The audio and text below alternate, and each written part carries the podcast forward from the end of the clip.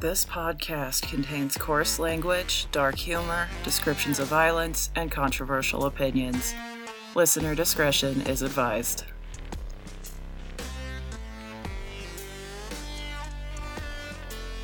Well, it seems I may have a new permanent guest on my Rumble live streams. Sean from Third Railify has kinda moved in and taken over. I owe him a lot. He's helped me out tremendously. Catch us live talking crime news on Friday nights between 9:30 and 10 p.m. Mountain Time. Oh, and if you could do me a quick favor and drop a review or a rating wherever you found me, it helps a lot. And subscribe if you haven't already. I appreciate y'all.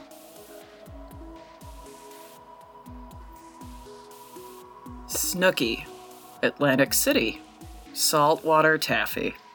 What do all of these things have in common? Well, a state on the East Coast that I imagine smells like rotting fish. New Jersey was the third state to enter the Union all the way back in 1787. I know I asked this last week, but what was wrong with the old Jersey? It's a fucking island, for God's sake. Bitches love islands. Many famous people are from New Jersey. That doesn't really surprise me, but Jack Nicholson? John Travolta? Queen Latifah? Is New York's ball sack really that great? This East Coast mess is another weird one as far as the death penalty goes. Before Furman versus Georgia, they executed a whopping 361 people.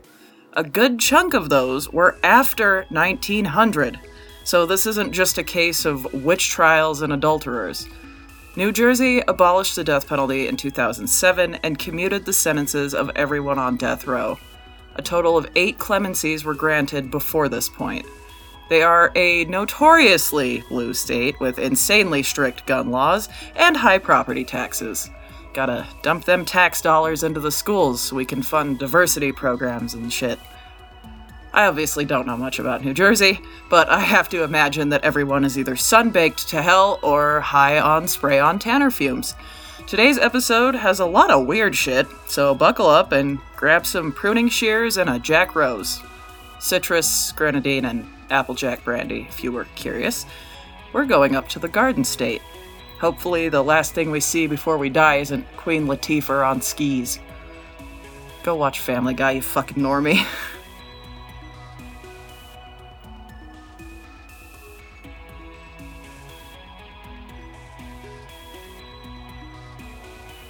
Insurance fraud is a topic I've covered a handful of times already. Though it occurs quite a bit in the modern era, it really does feel like an early 1900s crime.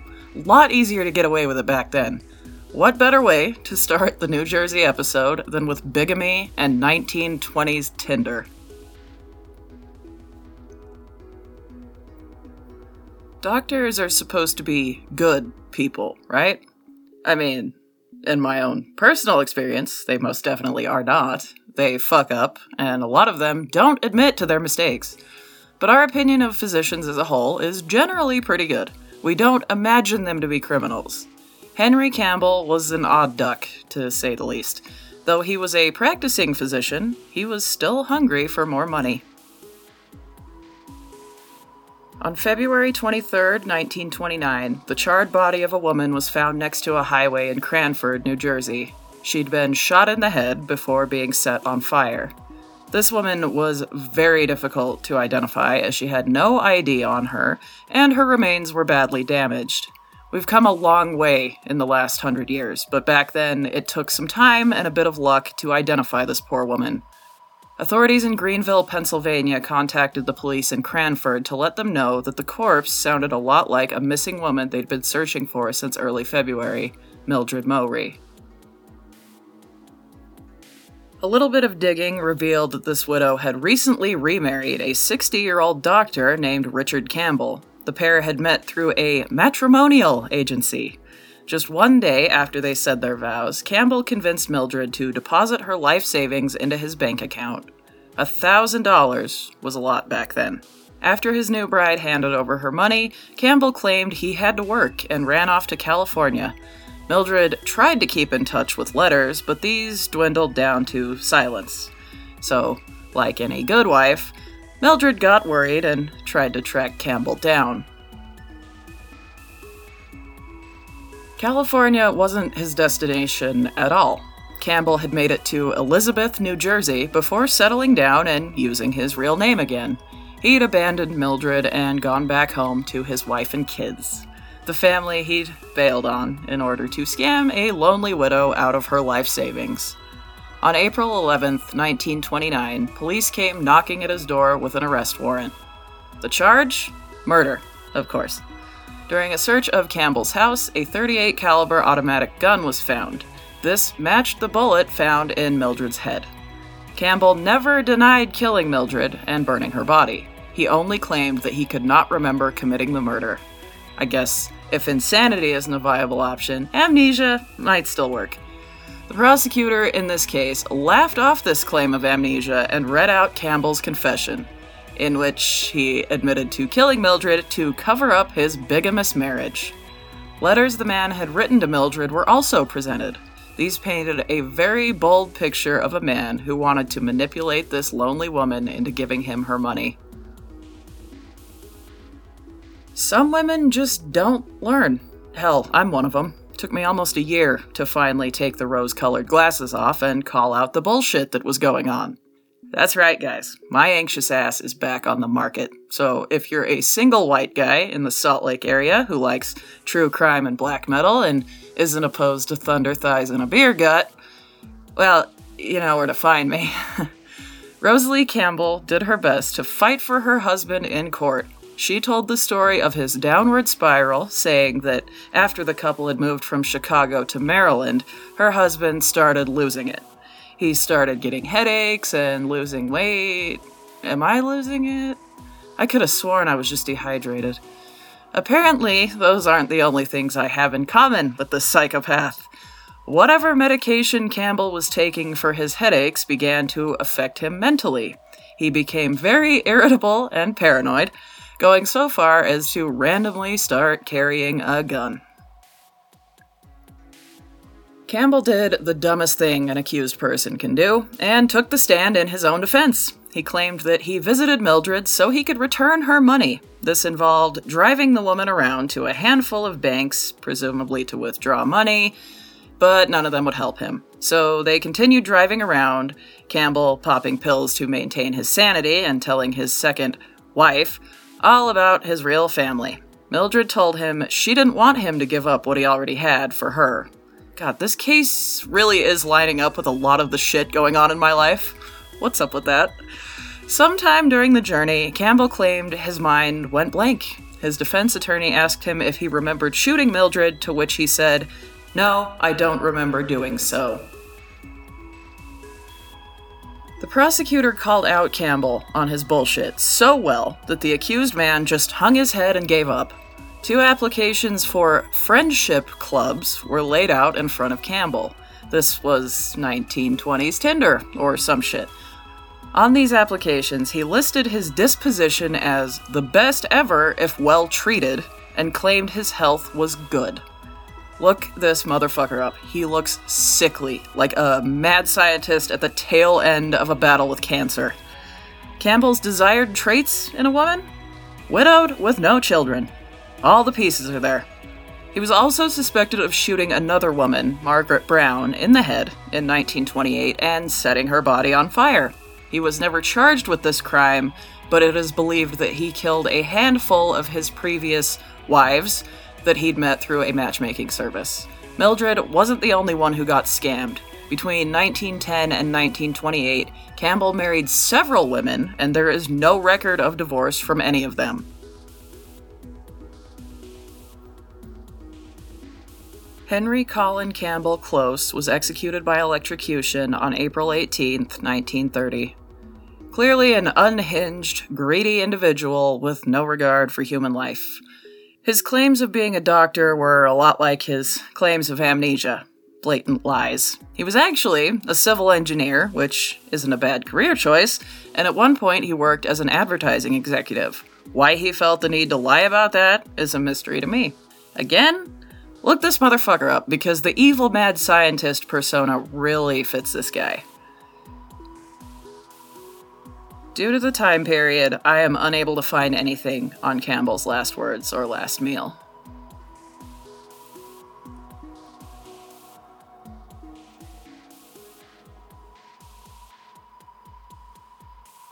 Mass shootings are a topic that I don't like to cover because they bring out the worst in everyone.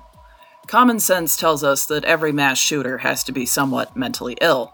Why else would they think it's a good idea to take a firearm out in public and indiscriminately kill random people? Howard Unruh was born on January 21st, 1921, in Camden, New Jersey, he was always pretty reserved, but after returning home from World War II, he became a bit of a recluse. I can only imagine why. His role as an American soldier was to drive a tank and take out as many Germans as he could. For whatever reason, he kept very meticulous notes of every kill. In 1945, Unruh was honorably discharged and walked away from his military career with a bunch of medals and guns. PTSD from war has to be one of the worst things a person can deal with. I've never served, but I know people who have, and, well, they've seen some shit, to be blunt with you. I can only imagine that World War II really fucked up a lot of the people who made it home alive. Unruh decorated his room at his mother's house with guns and military items, even setting up a shooting range in his basement Rather than get a job and help bring money into the house, Unruh stayed at home most of the time and attended daily church services. His neighbors often teased him for being a mama's boy, and his relationship with them declined rapidly. The young man became paranoid about what the neighbors were saying about him. There's a sword and scale, yeah, I know, of course there is, about a Florida man named Billy Woodward. That case parallels this one in so many ways episode 153, if you're interested. That story has everything, including emotional support chickens. I have a soft spot for chickens, so I sympathize with Mr. Woodward a lot more than I probably should have. Anyway, Howard Unruh came home from the movies early on the morning of September 6, 1949, to find that a gate he'd recently built had been stolen Reminds me of that meme where someone's front porch is missing and it says, can't have anything in Detroit. At around 8 a.m. that same morning, Unruh woke up and put on his best suit before having breakfast with his mother. The Germans, ironically enough, have a word for eating breakfast, Frühstücken. Literally means to eat breakfast. They don't have verbs for other meal times, just breakfast. I guess it is the most important meal of the day, at 9:20 a.m., Unruh left his house armed with his Luger P08 pistol in search of those he wanted to retaliate against. In just 12 minutes, Unruh managed to shoot at 26 people. Half of them were killed and a handful of others were injured. This murder was premeditated, no question about that, but the victims were chosen completely at random. After hearing the approaching sirens of the police, Unruh made his way back to his apartment and barricaded himself inside before exchanging fire with them. Eventually, they were able to convince him to surrender, and he was brought in for questioning. After the interrogation, it was discovered that Unruh had also been injured in the shootout. His victims ranged in age from 2 to 68. He fired indiscriminately at everyone in his line of sight. Out of respect for these poor souls who lost their lives, I'm going to list their names and ages. Just saying 13 people killed doesn't seem like I'm doing them justice. Emma Matlack, 68. Minnie Cohen, 63. James Hutton, 45. Maurice Cohen, 39. Rose Cohen, 38. Helen Wilson, 37. Clark Hoover, 33. Helga Zegrino, 28. John Joseph Pilarchik, 27. Alvin Day, 24, John Wilson, 9, Orris Smith, 6, and Thomas Hamilton, 2.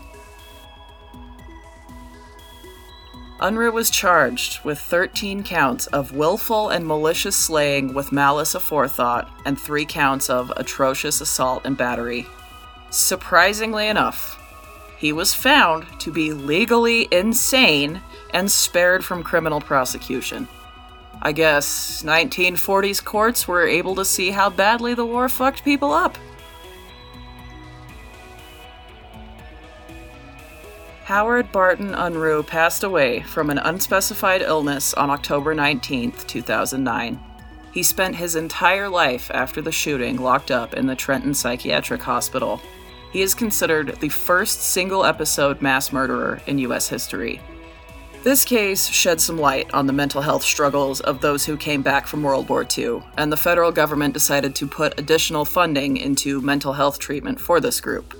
PTSD ain't a fucking joke. I make jokes about it sometimes, mostly because I'm convinced I have a very mild case of it, but it is definitely a serious issue, especially with war vets. If you are a veteran, or if you're concerned about one and you need some help, call 988 and press 1 to be connected to someone qualified to offer support to veterans. This is a crisis lifeline, and there are people standing by to help you 24 7. PTSD is a bitch, don't fight it alone.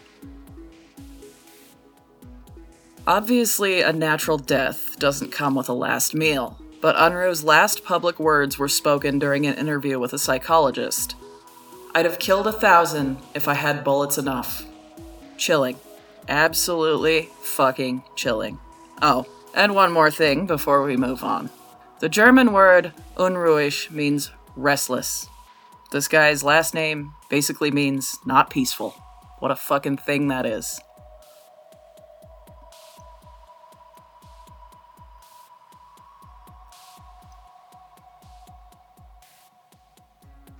Nevada was full of Eastern European immigrants, and I guess New Jersey is full of Germans? I don't know. Usually I try to cover cases that you probably haven't heard of. The big ones have been done to death, pun partially intended. While looking up some New Jersey cases, I stumbled across one that, well, it shocked me a bit. I wasn't expecting the rotting fish state to be the location of such an infamous crime.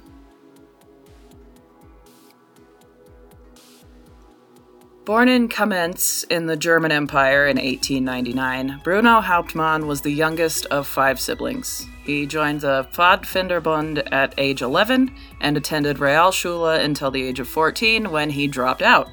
Continuing down a path I respect very much, he worked a day job and attended Gewerbeschule at night. After studying carpentry for a year, he switched to Maschinenschlosser. Oh, do y'all not speak German? My bad. To keep it short, Hauptmann was a Boy Scout who attended public school and then went on to trade school after dropping out. He liked to build shit, that's why he started with carpentry and switched to machine building. The young man lost his father in 1917 and soon after learned that his brother Herman had been killed in France during World War I. The loss continued, with his brother Max losing his life in Russia. I'm assuming also a casualty of war. Shortly after losing three of his family members, Hauptmann was conscripted and assigned to the artillery. Hauptmann made many claims about what he did during his time in the war. He started in Bautzen and was moved to Königsbruck, and then was sent to western France. Apparently, he was gassed sometime in the fall of 1918 and also struck in the head with a piece of metal as his position was being bombed. Thank God for helmets, I guess. He was knocked out for several hours, but ultimately survived. After the war ended, Hauptmann and one of his friends decided to rob two women who were pushing baby carriages full of food. Again, post war Germany, a lot of weird shit going on around this time. During this robbery, Hauptmann's friend waved his service pistol around. This wasn't the only crime Bruno Hauptmann committed, though. Far from it. He was charged with burglarizing a mayor's house and a handful of other burglaries, and then decided to come to the US illegally, of course. Here we fucking go. The Germans really can't help themselves, can they? He arrived in New York in September of 1923 and was taken in by another German guy who got him a job as a carpenter. Hauptmann got married and had a kid. You know, the American dream. This life of no crime was relatively short lived. On the evening of March 1st, 1932, a man climbed a handmade ladder into the bedroom of Charles Lindbergh Jr. and kidnapped the little boy. He left a ransom note demanding $50,000. The Lindberghs did, in fact, pay the ransom, but their baby wasn't returned. His body was found in the woods on May 12th, about four miles from his home. Baby Charles was determined to have died from a blow to the head. This injury could have been intentional or accidental. Some theories state that it might have occurred during the process of actually taking Charles out of his room, but it's never been proven one way or the other. As you may be aware, technology wasn't so great back in the 1930s. They didn't have DNA or anything fancy like that to go off of, so detectives actually had to bust their ass to figure things out. These particular detectives had a stroke of dumb luck on September 17, 1934, when a man passed a gold certificate to a gas station attendant as payment. These were incredibly rare at the time as they were being pulled out of circulation. It just so happened that this $10 certificate had been included in the ransom payment. The gas station attendant wrote down the license plate number of the guy who gave it to him, and the police tracked the man down. Driving the dark blue Dodge was a fair skinned, blue eyed man by the name of Bruno Hauptmann. The FBI started following him, and he was arrested just two days after using the gold certificate as currency. After a chase, of course. Gotta have one of those in here somewhere. The trial itself was, as you can probably imagine, fucking insane. Some of the evidence presented against Hauptmann included nearly $15,000 of the ransom money they found in his garage, as well as testimony from handwriting experts that examined the ransom notes and compared them to documents previously written by Hauptmann. Normally, in a trial, you get an expert or two but this was a huge case. They had eight handwriting experts come in and testify. During opening statements, the New Jersey Attorney General told the jury that Charles died from falling from the ladder. Must have misspoken or some shit because this same lawyer claimed later on in the trial that Charles was hit in the head with a chisel that was found at the scene. It's one or the other, my guy. One of those makes Hauptmann incredibly reckless, and the other one makes him a fucking monster. This discrepancy in the state's timeline would later find its way into Hauptmann's appeal. Hauptmann did what almost every criminal does when they're caught. Rather than own up to his mistakes, he claimed that he'd found a box of gold certificates in his garage that had been left there by a man named Isidor Fish. This box contained about $15,000 in gold certificates. Because Fish owed him about 7,500, Hauptmann decided to just take all of it. Honestly, can't blame him there. I'd do the same. But what I wouldn't do is kidnap a fucking baby for ransom and then lie about it. What the fuck? Police would find a ledger of all of Hauptmann's financial transactions, but there was no record of the debt Fish supposedly owed him. All of the evidence against this strange German man was circumstantial. They had no fingerprints, no eyewitnesses, no smoking gun, or chisel, I guess. But Hauptmann had a history of doing illegal things for money. He'd used the stolen gold certificates. That would be some crazy fucking luck to stumble across a box of those in your garage. Hauptmann was convicted of the murder of Charles Lindbergh Jr. and sentenced to death.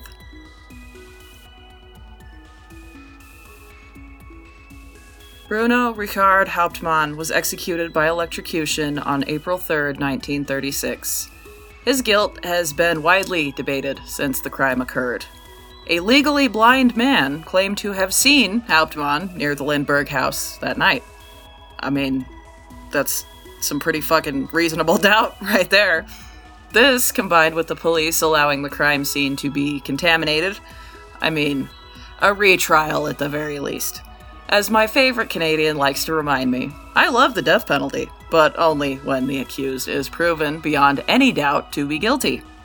Even if Hauptmann was guilty of the kidnapping, was he just reckless or was he a monster? What actually killed baby Charles? No one can say for sure. Hauptmann's last words were, Ich bin absolut unschuldig an den Verbrechen, die man mir zur Last legt.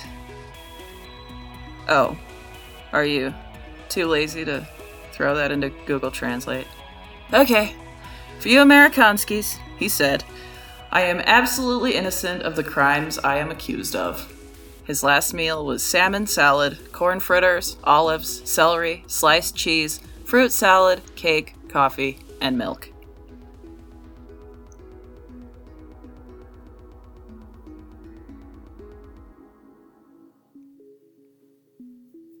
No crime sends me into a rage, quite like the rape of a child. There is something especially stomach churning about a person taking advantage of someone so innocent and helpless, who probably doesn't even understand what's going on. This next case is fucking disgusting, but the atrocity of the crime itself is mirrored by the judicial failures that surround it.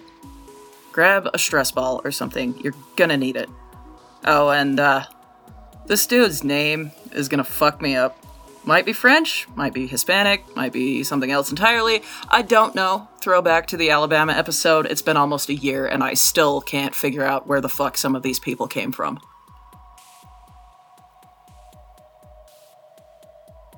Sometime in 1979, an 18 year old man by the name of Jesse Timmendequas stood in a courtroom in Piscataway, New Jersey.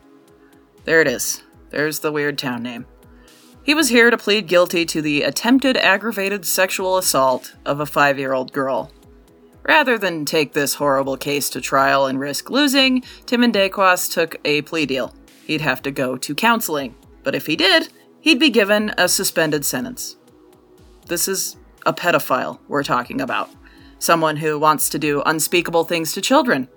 He's already shown at the age of 18 that he is willing to actually carry out his fantasies. As you probably guessed, he did not attend the court ordered counseling sessions. You know what he got for breaking his plea agreement? Nine months. Nine fucking months for trying to steal the innocence of a five year old. Slaps on the wrist don't do anything to deter crime. In 1981, Timmendequas pled guilty to a sexual assault he had committed against a seven year old girl. This landed him, wait for it, Six years. In a treatment facility. Just wait, guys, it gets better. On July 29, 1994, another seven year old girl in Hamilton Township would go missing while she was out riding her bike. Megan Kanka was lured into the house that Tim and Timmendequas shared with his two roommates, who were also convicted sex offenders. I have drilled into my kids' heads that you don't go anywhere with anyone you don't know, Ever. Not if they offer you a ride, want help finding a missing pet, or even if they promise you a gift. Cases like this are why I'm such a Nazi about it. Megan was told that Timmendequas had a puppy inside his house. Being a trusting seven year old girl, she just wanted to go see the puppy. I mean, who wouldn't? Slap a free ecstasy and Family Guy sign on the side of a van, and I'll see y'all in hell, I guess. For the longest time, I was weird about letting my daughter walk five houses up the street to go play with her friend, who is the daughter of one of my friends. I have a deep paranoia. It's just the way I am. I'm not alone, though. Megan's parents immediately called the police when she didn't return home on time. A neighborhood search was conducted, and a neighbor claimed he'd seen Megan riding her bike at about 2:30 that afternoon. Seems plausible, but this same neighbor had told Maureen Kanka that he'd seen Megan just before dinner time. When police questioned him about it, the man said he'd seen Megan between 5:30 and 6 p.m. He wasn't lying about this. He'd definitely seen her. One of the man's roommates allowed the police to come in and search the house.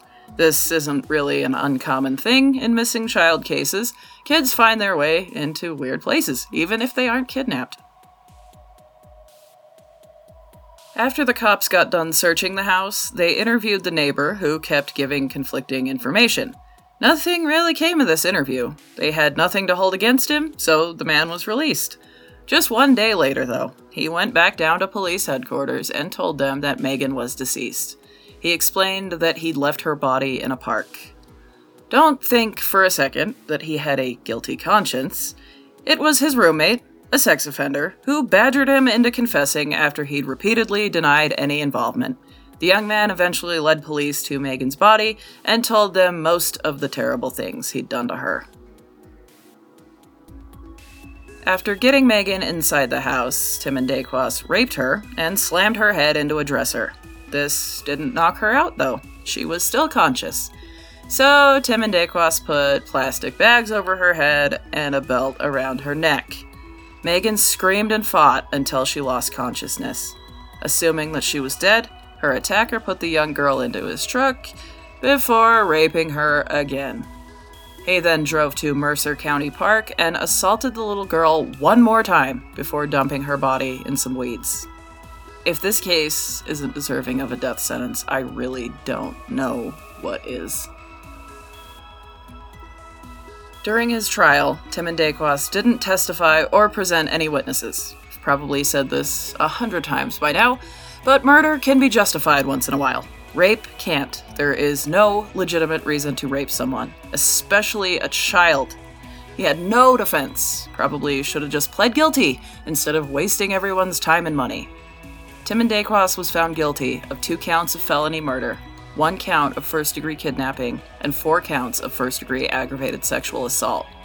Throw this motherfucker in the gulag. Or better yet, take him down in the basement and do him the way they did Andre Chikatilo after careful consideration, the jury found that the aggravating factors greatly outweighed any of the mitigating factors, and Timmendequas was sentenced to death.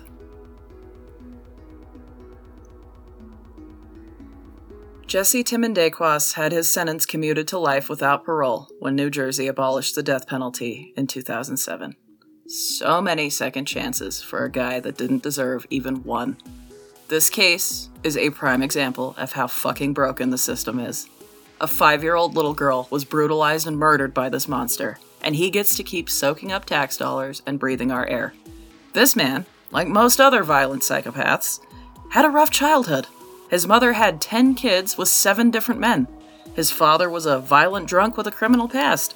They came together and raised Timmendequas and his siblings in poverty and abuse. But none of that is an excuse for raping and murdering a little girl.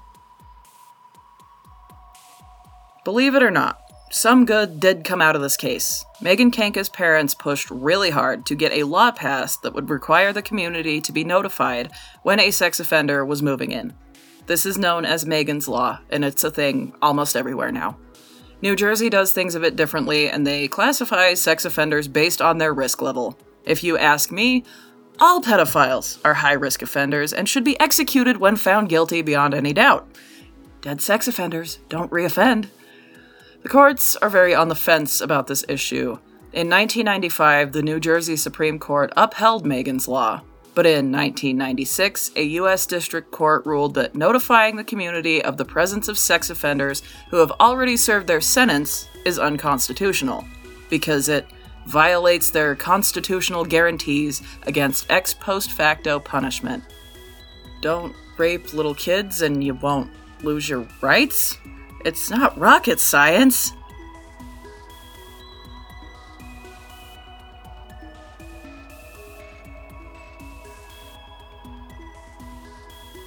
We've all heard a million stories of men killing their estranged wives. Marriage is tough sometimes. Trust me, I know. I've been going through a hellish end to my own marriage for months now, and it hasn't been easy. Every time I read about a case of domestic violence murder, I can't help but wonder if they didn't want their wife to leave, why didn't they treat her better? You don't get to have your cake and beat the shit out of it, too.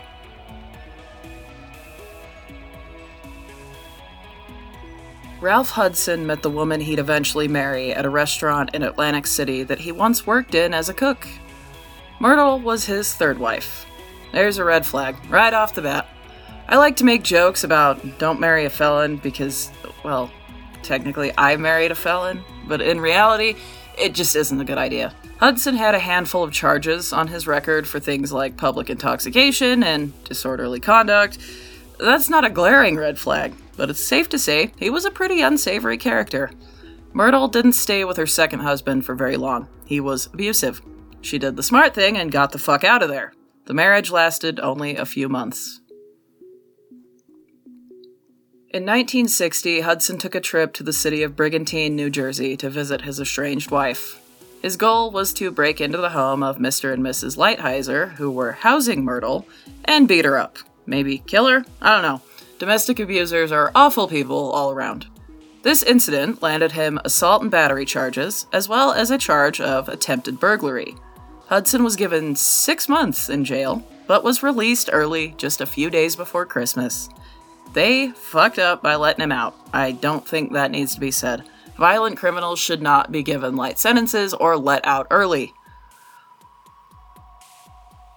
On December 26, 1960, Hudson went out drinking at a few different bars in Atlantic City. After getting good and shit faced, he decided to call the house where Myrtle was living, you know, the one he tried to break into. At approximately 2:30 a.m. on the 27th, their phone started ringing. Ralph Hudson was on the other end, threatening the couple as well as his estranged wife. Later on that day, the Lighthisers decided to meet up with Hudson. I really don't see what they were trying to do here. This sounds like a recipe for disaster. But they met him outside a bar in Atlantic City, and he threatened them before going inside. The Lighthisers then went to a police station to file a complaint. During this time, Hudson made his way into the restaurant where Myrtle was working, this same place where he'd previously worked and met his wife. He'd purchased a bread knife from a discount store with one goal in mind to finish what he started. While the Lighthisers were at the police station handling their complaint, Hudson entered the restaurant and stabbed Myrtle in the abdomen with a fucking bread knife. Can you imagine? That is absolutely horrific. Witnesses claimed that after stabbing Myrtle, Hudson said something to the effect of, Nobody is going to double cross a Hudson. This wasn't enough, though. As his wife lay bleeding out on the floor, he reportedly stood over her, spat on her, and said, Die, Myrtle, suffer like you made me suffer. If you don't die now, I'll kill you next time. During the attack, a brave man came at Hudson with a chair and hit him hard enough that he dropped his knife. Other people in the restaurant tried to help Myrtle, but Hudson told them, Don't bother with her now, she's dead. Myrtle died from the two stab wounds to her chest. One had pierced her heart. For whatever reason. I know what the reason is. The prosecution wants a guaranteed win. That's all it ever is. They offered Hudson a plea deal second degree murder and the death penalty off the table, but he wouldn't take it. He instead opted to take his case to trial, where he testified on the stand that he was, in fact, guilty of the murder. He claimed he was so drunk that he couldn't remember a lot of the details. He'd been on an 18 hour binge. But like I've said so many times before, alcohol isn't an excuse for shitty actions. The jury agreed and found him guilty of first degree murder. After he was convicted, Hudson said, I loved my wife more than life itself. I worshipped the ground she walked on. Then why the fuck did you stab her in the heart with a bread knife?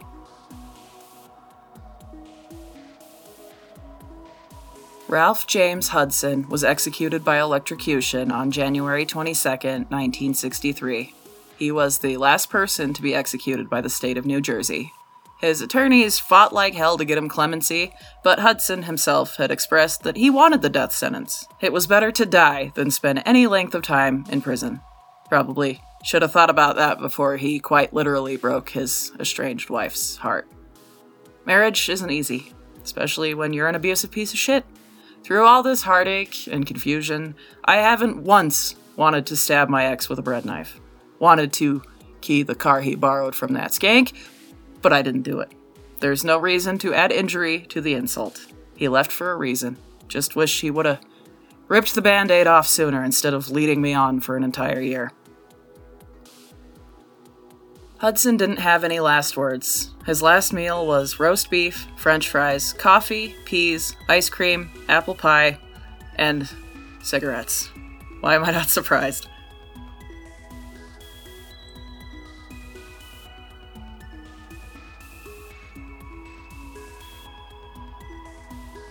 Before we close this one out, I found a recent murder case that's very confusing.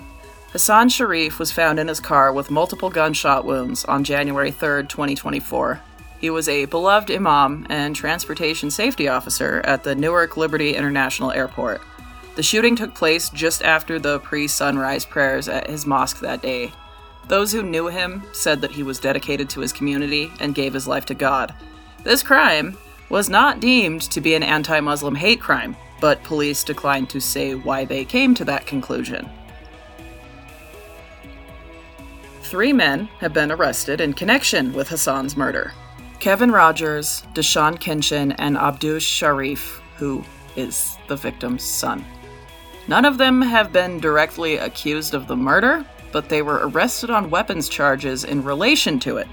During a search of an apartment in Newark, police found a revolver, and none of the men had proof that they owned it legally. It's unclear if this is the same weapon used to shoot Hassan. There's not a whole lot of information available at this time.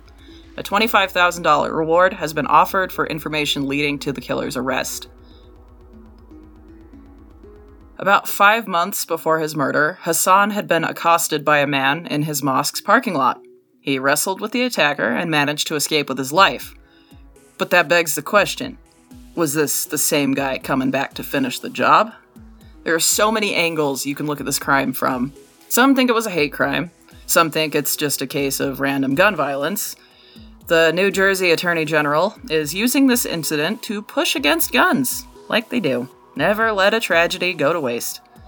The bottom line here is that a man died. His religion, his profession, and the weapon he was killed with do not matter. Focus on bringing the killer to justice rather than pushing an agenda.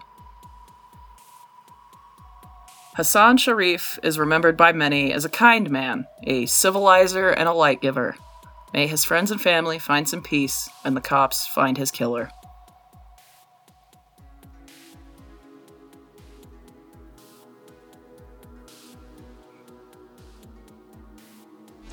That's gonna do it for the rotting fish and pollution state. My apologies to any Jersey people who may be out there listening. I'm from a landlocked mountain state. I'm very biased against the East Coast. If you enjoyed this episode, write it on your back with some spray on tanner. I'm available on Rumble, Odysee, and most podcast apps. You can get me on Instagram and Twitter at Last Meal Pod. I'll be back next week with something interesting. Still trying to catch up on writing, but in case you couldn't tell, my life is a fucking mess at the moment, so I'm taking things one day at a time. Cursed is the man who dies, but the evil done by him survives. See you next time.